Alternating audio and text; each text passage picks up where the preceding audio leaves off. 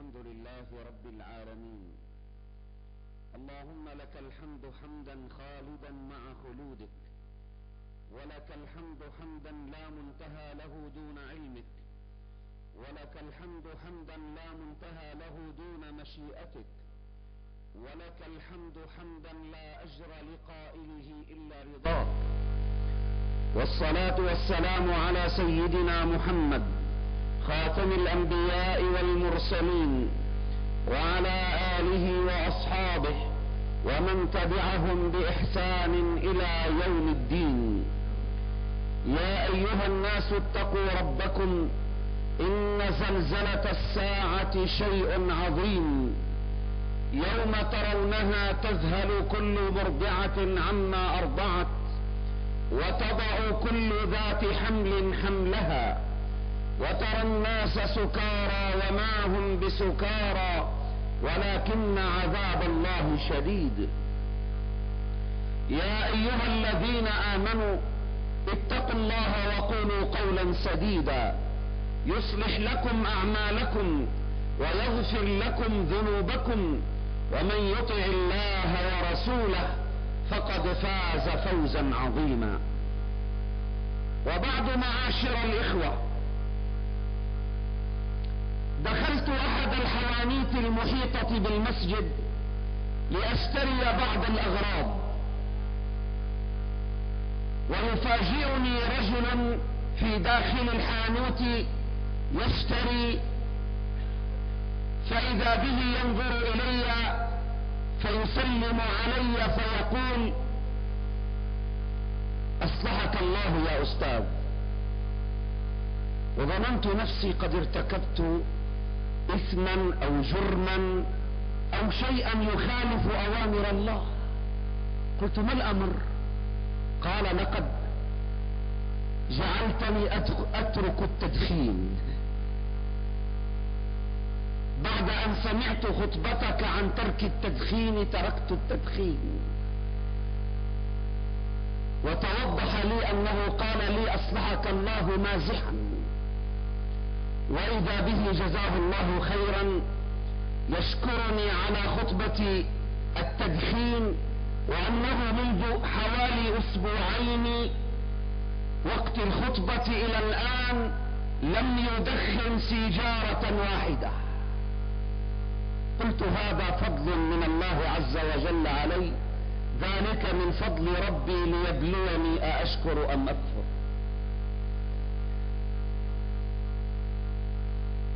ومن كلامه أيها الإخوة، رأيت أن أقوم اليوم بخطبة عنوانها قوله تعالى: الذين يستمعون القول فيتبعون أحسنه.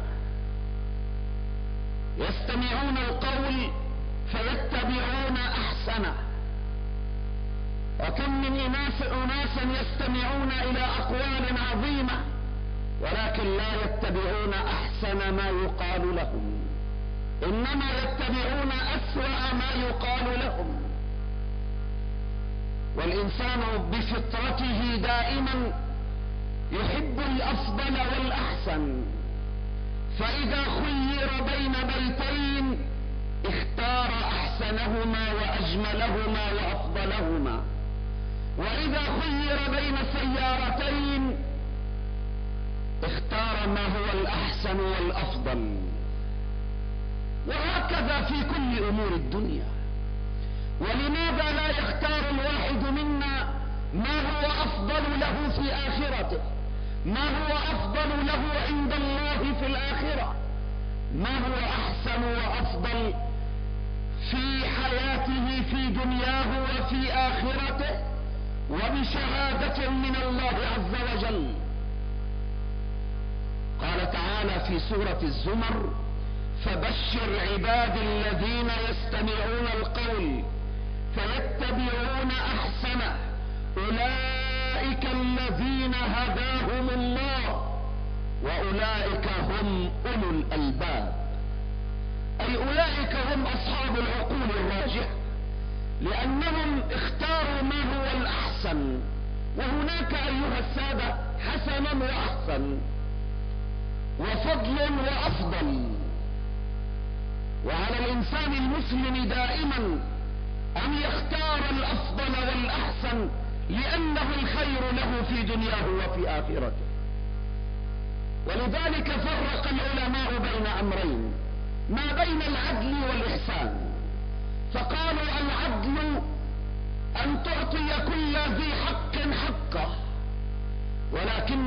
ولكن الإحسان أن تعطي من حقك لحق أخيك، هذا هو الإحسان. قال تعالى في سورة الأعراف: فخذها، والأمر لسيدنا موسى، فخذها بقوة وأمر قومك يأخذوا بأحسنها سأريكم دار الفاسقين. وقال تعالى في سورة الزمر: اتبعوا أحسن ما أنزل إليكم من ربكم، اتبع الأحسن. كثيرا ما يستمع الناس في خطبة الجمعة في كثير من الأمور النبوية أو الأمور الإلهية، ويقول الواحد منا: الكلام ليس لي، الكلام لجاري. وتسأله: لم جعل الله لك أذنين؟ فيقول: من أجل أن يدخل الكلام من هنا فيخرج من هنا. وكثير من الذين يحضرون الجمعات سامحهم الله، يذهبون إلى بيوتهم فتسألهم أسرهم، زوجاتهم أو أولادهم أو إخوانهم أو جيرانهم، عن ماذا كانت خطبة الجمعة في هذا اليوم؟ فيقول: والله خطبة جميلة جدا، والله كلام جميل، خطب عن الإسلام، وما يستطيع أن يتكلم بحرف واحد عن عنوان الخطبة أو عن آية فيها أو عن حديث نبوي أو عن موعظة أو عن قصة، وقد جلس نصف ساعة في خطبة الجمعة. فخذها بقوة وأمر قومك يأخذوا بأحسنها. إذا سمعت أمرين فاختر الأحسن والأفضل لك في دنياك وآخرتك. لما نزل قوله تعالى: ليس على المريض حرج ولا على الأعرج حرج، أي في موضوع القتال، فالمريض معفو من أن يخرج للقتال، والأعمى معفو عن أن يخرج إلى القتال، والأعرج معفو عن أن يخرج للقتال. لكن رجلا من أصحاب النبي اسمه عبد الله بن حرام، وهو من الأنصار رضي الله تعالى عنه، لم يرد أن يأخذ لنفسه بالرخصة، إنما أخذ بالعزيمة. وكان لهذا الرجل 6 بنات، ولهن أخ واحد اسمه جابر بن عبد الله. قال جابر لأبيه: يا أبتي، قد قرعت طبول الحرب، وقال صاحب الحرب: الله أكبر، فأنا أريد أن أخرج للقتال في غزوة أحد. فقال أبوه: لا، أنا أريد أن أخرج بدلا عنك. قال: يا أبت، أنت قد رفع الله عنك التكليف والحرج، فلا عليك أن تجلس في البيت وأنت أحرج، فالله عز وجل قال: ليس على المريض حرج ولا على الأعرج حرج. فقال: أتريد أن تمنعني ثوابا من الله؟ والله لأخرجن إلى القتال وإلى المعركة ولأطأن بعرجة هذه الجنة، لأطأن بعرجة هذه الجنة. كان بإمكانه أن يجلس في البيت وهو معفو عنه، بل أراد أن يخرج، فخرج بعرجته وهو يعرج، خرج إلى المعركة فقاتل فقتل فاستشهد في سبيل الله رضي الله تعالى عنه. الذين يستمعون القول فيتبعون أحسنه. هذا الكلام جرى مع سيدنا أبو بكر الصديق رضي الله تعالى عنه. وقد كان سيدنا أبو بكر رجلا غنيا، وكان له ابن خالة اسمه مصطح بن أثاث، وهو ابن خالته، وكان رجلا فقيرا، وكان أبو بكر رضي الله تعالى عنه يعطيه في كل شهر معونة شهرية. ولما حدثت حادثة الإفك، ولما جرى من الإفك وما قيل عن السيدة عائشة، كان من أولئك الذين قالوا وافتروا عليها مصطح بن أثاثة الذي يأخذ معاشا شهريا من أبيها أبي بكر. فلما سمع ابن خالته، لما سمع أبو بكر ابن خالته يتكلم على ابنته، قطع له المعاش الشهري ولم يعد يعينه، وهو فقير ومسكين. فنزل قوله تعالى في سورة النور: ولا يأتل، وقد كان أبو بكر قد حلف يمينا ألا يعينه وألا يعطيه. فنزل قوله تعالى: ولا يأتل أولو الفضل منكم والسعة أن يؤتوا أولي القربى والمساكين والمهاجرين في سبيل الله وليعفوا وليصفحوا ألا تحبون أن يغفر الله لكم؟ ألا تحبون أن يغفر الله لكم؟ قال أبو بكر: والله أريد أن يغفر الله لي. ثم أرجع المعاش الشهري والراتب الشهري إلى ابن خالته مصطح، وقال: بلى، أريد أن يعفو الله عني وأريد أن يغفر الله لي. الذين يستمعون القول فيتبعون أحسن. وكان بإمكانه عدلا أن يقول: أنا من واجب علي أن أعطيه، ما عاد بدي أعطيه، ولكن اتبع ما هو الأحسن وما هو الأفضل. يا معاشر الإخوة، إن كثيرا من مشاكلنا الأسرية بين الإخوة والأخوات، في البيت الواحد، بين الآباء والأبناء، بين الجار وجاره، يمكن أن تحل كثيرا من هذه المشكلات بشيء واحد: فيتبعون أحسنه، فيتبعون أحسنه. وكم تغرورق عيناي بالدموع عندما أذكر تلك الحادثة العظيمة التي ليست من عصر الصحابة والتابعين، بل هي في عصرنا هذا. بطلة هذه القصة امرأة من هذا العصر، وبطل القصة رجل من هذا العصر. بينما كان يلعب ولدهما في الطريق، يلعب مع جيرانه، مع أولاد الجيران، ولعلهم تشاجروا فيما بينهم، ضرب واحد منهم هذا الولد فشج رأسه. وجاء الولد إلى أمه يبكي: يا أماه، إن فلانا ابن الجيران قد ضربني فشج رأسي. حملت الأم ولدها إلى المشفى وأجرت له العلاج اللازم، ثم رجعت إلى البيت غاضبة مثقلة بالغضب، وهي تريد من زوجها أن يذهب إلى بيت الجيران من أجل أن يوبخهم وأن يعاتبهم وأن يكيل لهم الشتائم والكلمات البذيئة. لكن هذا الرجل العاقل، وهو رجل صائم مصل من الأتقياء، قال: أتسمعين مني كلاما؟ قالت: تفضل.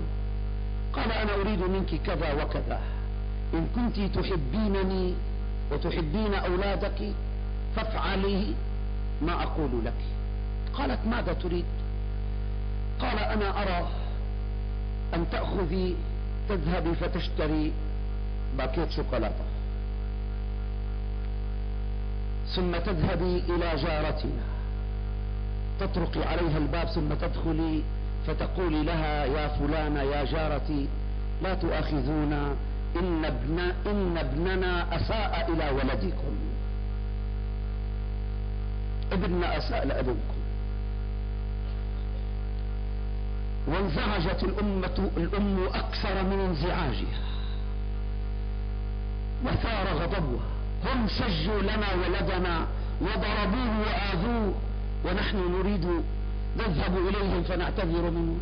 قال: أنت تقرأين القرآن في كل يوم، ألا تقرأين قوله تعالى: ادفع بالتي هي أحسن، ادفع بالتي هي أحسن فإذا الذي بينك وبينه عداوة كأنه ولي حميم وما يلقاها إلا الذين صبروا وما يلقاها إلا ذو حظ عظيم.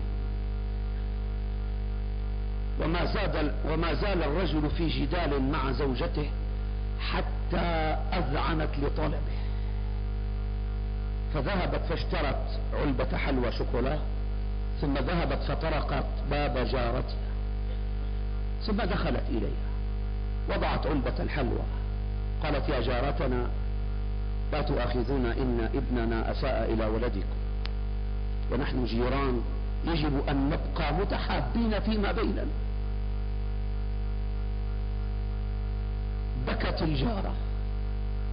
بكت الجارة وهطلت الدموع من عينيها قالت والله يا جارتنا لا والله نحن أسأنا إلى ولدكم أنتم لا تؤاخذون. وقامت الجارتان فتعانقتا وأصبح هؤلاء الجيران من أشد الناس حبا لجيرانهم ادفع بالتي هي أحسن يستمعون القول فيتبعون أحسن. كان بإمكانهم أن يقاطعوا جيرانهم فإذا الذي بينك وبينه عداوة كأنه ولي حميم وما يلقاها إلا الذين صبروا وما يلقاها إلا ذو حظ عظيم. وإما ينزغنك من الشيطان نزغ فاستعذ بالله إنه هو السميع العليم. يا معاشر الإخوة لو أن من يحب الله ورسوله أخذ بأحسن ما تلي عليه من كتاب الله وما روي له من سنة الحبيب محمد صلى الله عليه وسلم لرأى نفسه يترقى في درجات العلم والمعرفة والخير والإحسان حتى يلقى جزاء إحسانه عند الله عز وجل. ولقد رجعت إلى كتاب الله عز وجل فرأيت ما فيه مما يدعن هذا القول بل هو من مقاصد الإسلام السماحة والعدل والإحسان من مقاصد الشريعة. قال تعالى وإن عاقبتم فعاقبوا بمثل ما عوقبتم به. هذا العدل. ما هو الإحسان؟ ولئن صبرتم لهو خير للصابرين. هذا الإحسان مرتبة فوق العدل. قال تعالى إن تبدوا الصدقات فنعما هي. يعني إذا دفعتوا الصدقة وأنتم تعلنونها خير. إن تبدوا الصدقات فنعما هي وإن تخفوها وتؤتوها الفقراء فهو خير لكم عند ربكم. فهو خير إن تخفوها وتؤتوها الفقراء فهو خير لكم عند ربكم ويكفر عنكم من سيئاتكم والله غفور رحيم. وقال تعالى عن صاحب الدين أنت دينت إنسان وكان هذا المدين معسرا